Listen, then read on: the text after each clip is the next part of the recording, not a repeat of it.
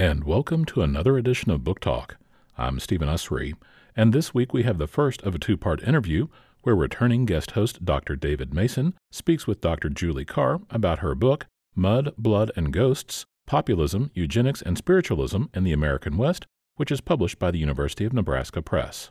David is the director of the Asian Studies program at Rhodes College in Memphis, Tennessee. Julie is the director of the Women's Studies Department and professor of English at the University of Colorado Boulder. It's really good to meet you, Julie Carr. Thanks for giving me some time to talk about your book, Mud, Blood, and Ghosts. My first question is Who in the world is this book about? well, that is actually kind of a trick question because the book is centered around my great grandfather, whose name was Omer Madison Kem. I will say a few things about him, but I'm not sure that he is the person or the only person that the book is about. So Omer Kem was a homesteader who went to Nebraska in the early 1880s to homestead on a bunch of prairie. He got there and, you know, having been completely poverty struck in Indiana and and uh, really, as he put it, drowning and in the inability to uh, feed his family. Arrived to Nebraska and found out that conditions there were not much better, if not they were worse. So even though he was given all this free land on the Homestead Act, he faced railroad rates, he faced falling crop prices, he faced a lending industry that was willing to prey on, on vulnerable farmers, and he also faced a 10 year drought. And so, with all of these factors coming together over the sort of first uh, number of years that they were in Nebraska, and of course, a growing family, you know, babies being born. His first wife died, but then he quickly married again, and more babies, more babies. And so at that point, he he was a founding member of the Populist Party, and then and we, I'm sure we'll talk more about that and he became a representative for Nebraska's third district in Congress. From there, he became a spiritualist. I know we'll talk about that. And uh, eventually moved to Colorado and then to Oregon, where he got very deeply involved in the eugenics movement. So the book tracks his story, but what I really wanted to do and hope that I did is tell a lot of other stories that were adjacent to his or that his narrative had an effect on other people, right? So, you know, other people in the movements that he was involved in, but also other people who whose lives were, you know, influenced by things that were going on at that time that he had something to do with. So, you know, native people, for example, I tell a lot of different stories having to do with native dispossession, people, other people in the family. And also, this book is about me. and, you know, it's about my coming to understand more closely what this family history meant and means for me, but also for, you know, more broadly for the nation now. And the story is also, you know, the book is also about, in a way, Trump populism and where we are as a country in terms of left and right politics now. Would you characterize the book as an exercise in academic history? not really. So I was not trained as a historian. I don't have a PhD in history.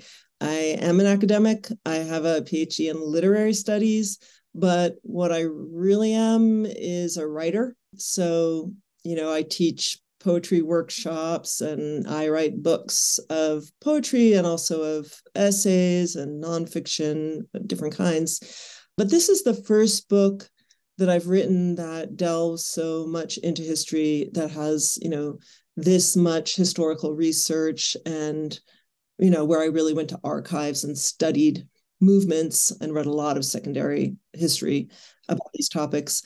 So I don't really feel qualified to call it an academic work of history, but I also didn't really want it to be that. I wanted it to be a book that anybody might read, not just a specialist.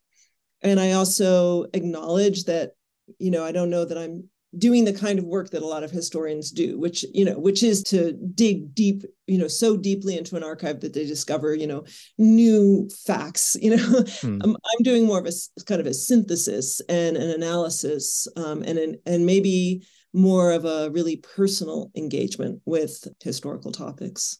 The book read to me as a remarkably personal engagement with the past, if that's what history is.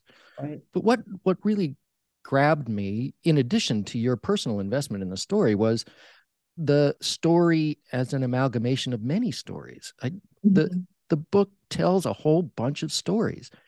And, and sometimes it's very clear how those stories cooperate in a collective story.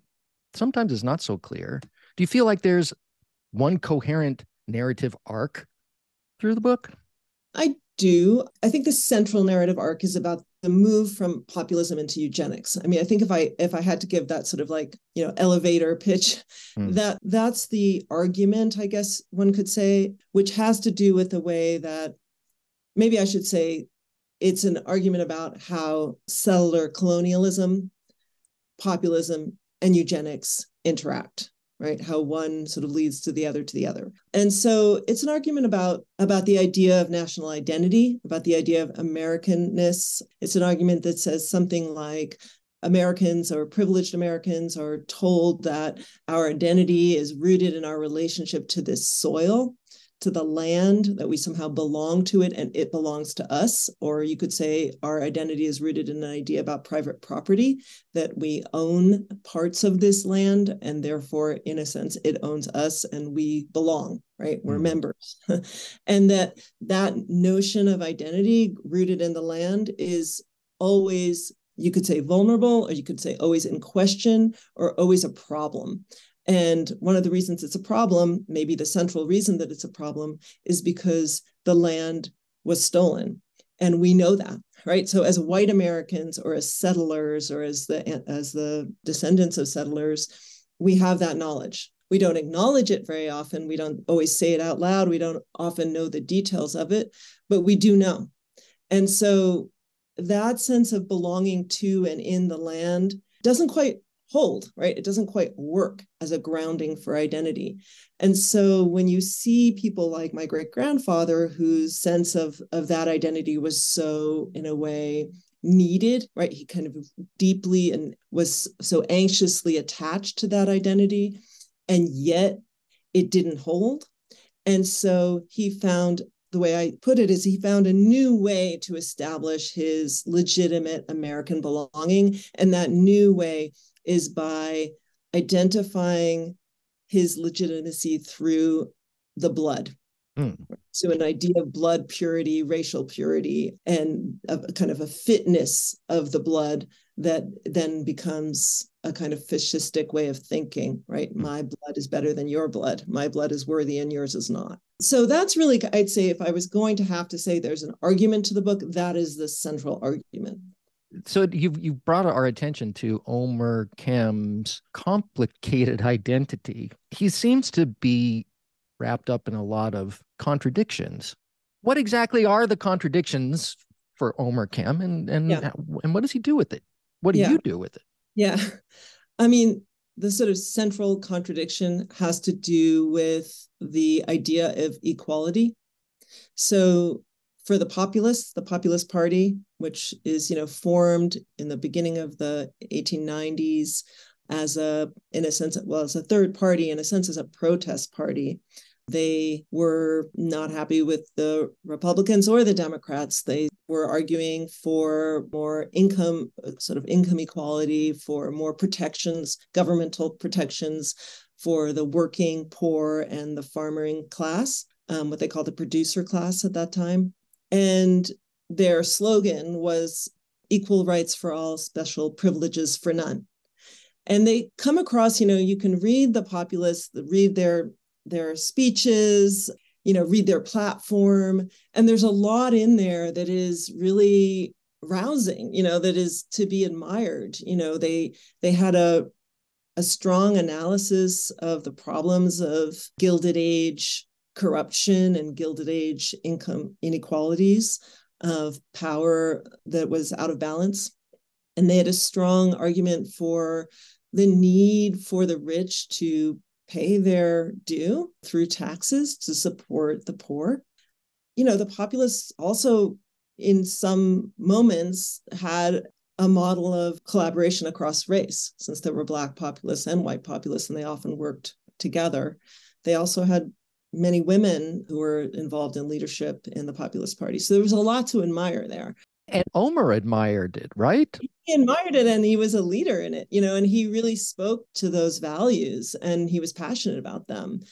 Where the contradictions start to come in for him is when he starts, as I was describing, you know, starts to shift towards this idea of eugenics. So eugenics is also, you could say, a kind of visionary movement. It imagines the future where human beings are, you know, healthier, stronger, smarter, fitter, more capable and functional within democracy because of all those things. So democracy works better if people are somehow better, right? But they imagine getting there through a very sort of coercive biopolitical set of practices that some of them are more mild, like marriage laws or immigration restriction, and then get extreme, like forced sterilization of certain people considered unfit. So that's an incredible contradiction because you go from you know a set of beliefs about you know sort of everybody deserving equal rights to a set of beliefs that look to at a very rigid hierarchy of value not only are some people not deserving of rights some people are literally not even deserving of life i mean at the very end of his life he starts to kind of consider the possibility that infanticide would be a, a solution to the problem of, you know, quote unquote feeble mindedness. So, you know, how do you reconcile these, what seems to be like a complete shift or a complete flip in, you know, kind of philosophy or mentality? You know, part of it is that question of identity that I was talking about, you know, trying to find a sense of legitimacy, a sense that one's own self belongs you know? It's not just that the land didn't yield it's also that populism fell apart right? So the land didn't yield he wasn't able to establish that identity of a producer you know on the land because of all of these factors that were in play but also then the the political movement that seeks to justify that problem falls apart when they decide to fold themselves within the democrats within the democratic party. So some of their goals were met much much later during the progressive era but their own sense of political identity fell apart. So this new identity which is essentially a racial identity even though he wouldn't have put it that way it, it absolutely is a racial identity and a kind of national identity he became incredibly patriotic through the first world war and the years after comes in a sense to replace what I think of as a kind of psych, psychic collapse. And I think you can apply that shift very broadly when you look at sort of social groups who have a strong identity in place or in what they do, you know, in their labor. And then that somehow gets taken away or doesn't hold or can't hold within economic realities. Or you look at social groups who have a strong political identity and then that starts to fall apart. They can no longer identify with political institutions that perhaps they, they could identify with before. So where do they find their identity? They maybe in some cases they might find it in religion, or they might find it in a kind of racialized identity, or what we could call identity politics. One of the really core contradictions, it seems to me, in Omer's life is how he understands property and yeah. ownership. So you say he's born to nothing. He doesn't own property in the first place. It seems to bedevil him, but yeah. that changes and his attitudes change too. Can you chart that for us? Sure. Yeah. So he starts out his life in Indiana. And one of the things I read about in the first chapter, which is called Mud, is something that most people would find to be totally boring, but I found to be incredibly exciting, which is a law that was passed in 1850 called the Swamplands Act. And the Swamp Lands Act was a moment when Congress decides to grant all the wetlands that were at that time public property to grant that the wetlands to their states, the states in which they were, with the understanding that the state would sell the land to private developers who would drain it. and then draining the land, then they would be able to develop it into most of the time farmland. So this happened all over the South, but it happened also in the Midwest, what we call now the Midwest. So Indiana, Ohio, which those states, as a lot of people probably don't know, were originally just almost entirely swamp or wetlands being so close to the lakes, right?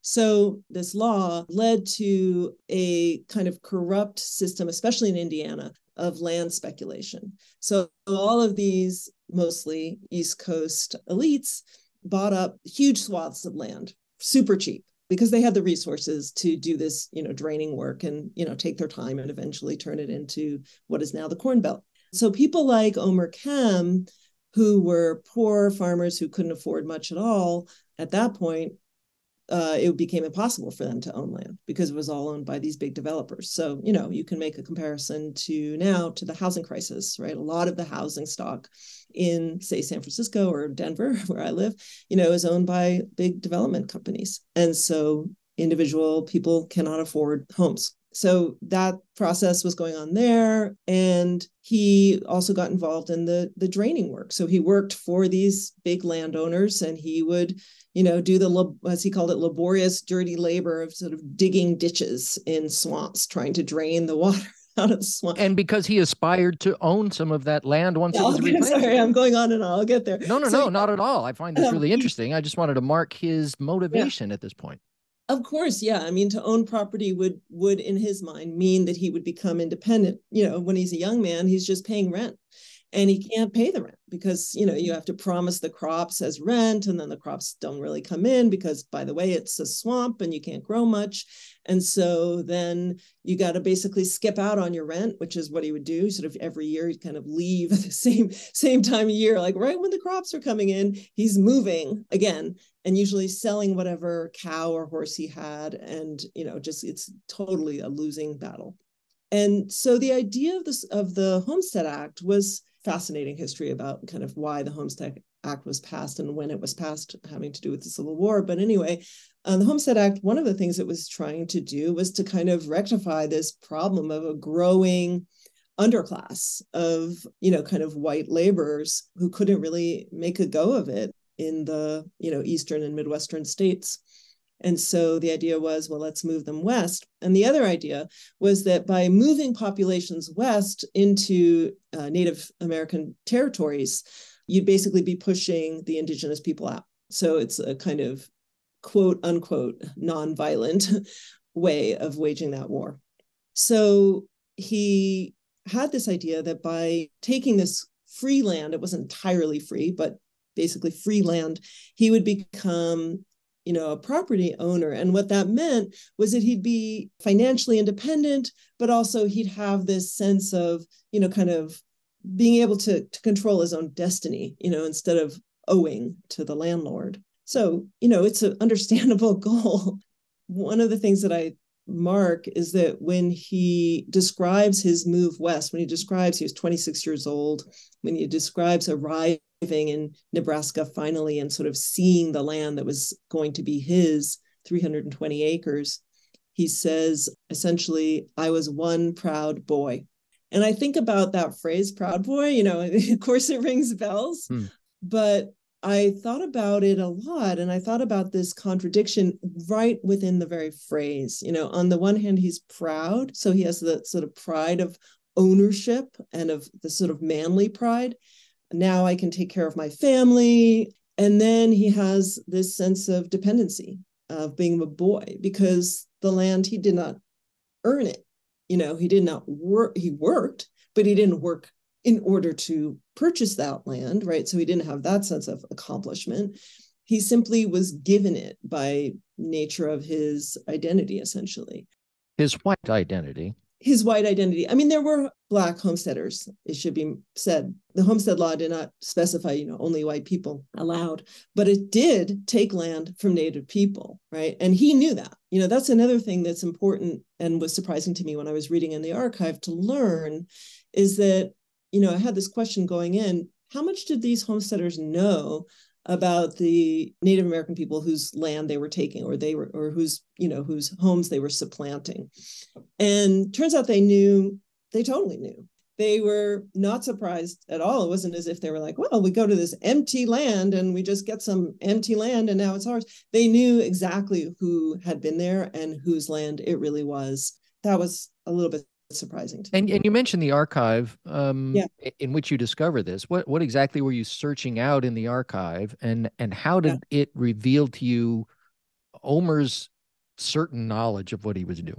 So the archive is a 2000 page autobiography that he wrote from you know sort of the last 20 years of his life and it's in 11 different volumes they eventually were housed at the creighton university rare books library in omaha nebraska there was a sort of summary of the whole that he also wrote and that summary which was of course just a single volume, much shorter. He made copies of one for each child, each of his children. So one of those children was my grandmother, Kathleen. So we had the summary. There was also a master's student, Deloyd Guth was his name, in the 1960s, who went to Creighton and wrote his master's thesis on Omer Kem. And we had that, we had a copy of that too.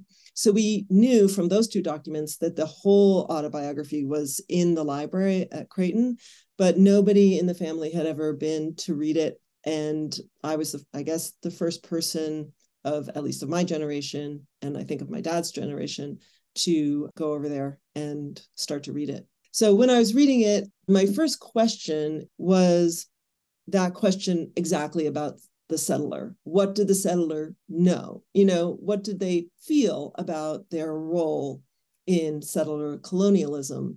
This was the summer of Standing Rock. And so I was very motivated by that movement to try to understand better my own family's legacy as settlers and just to know the stories in their detail, not just in that broad general, oh, yes, the Indians lost their land, but we don't really know what that means in the detail.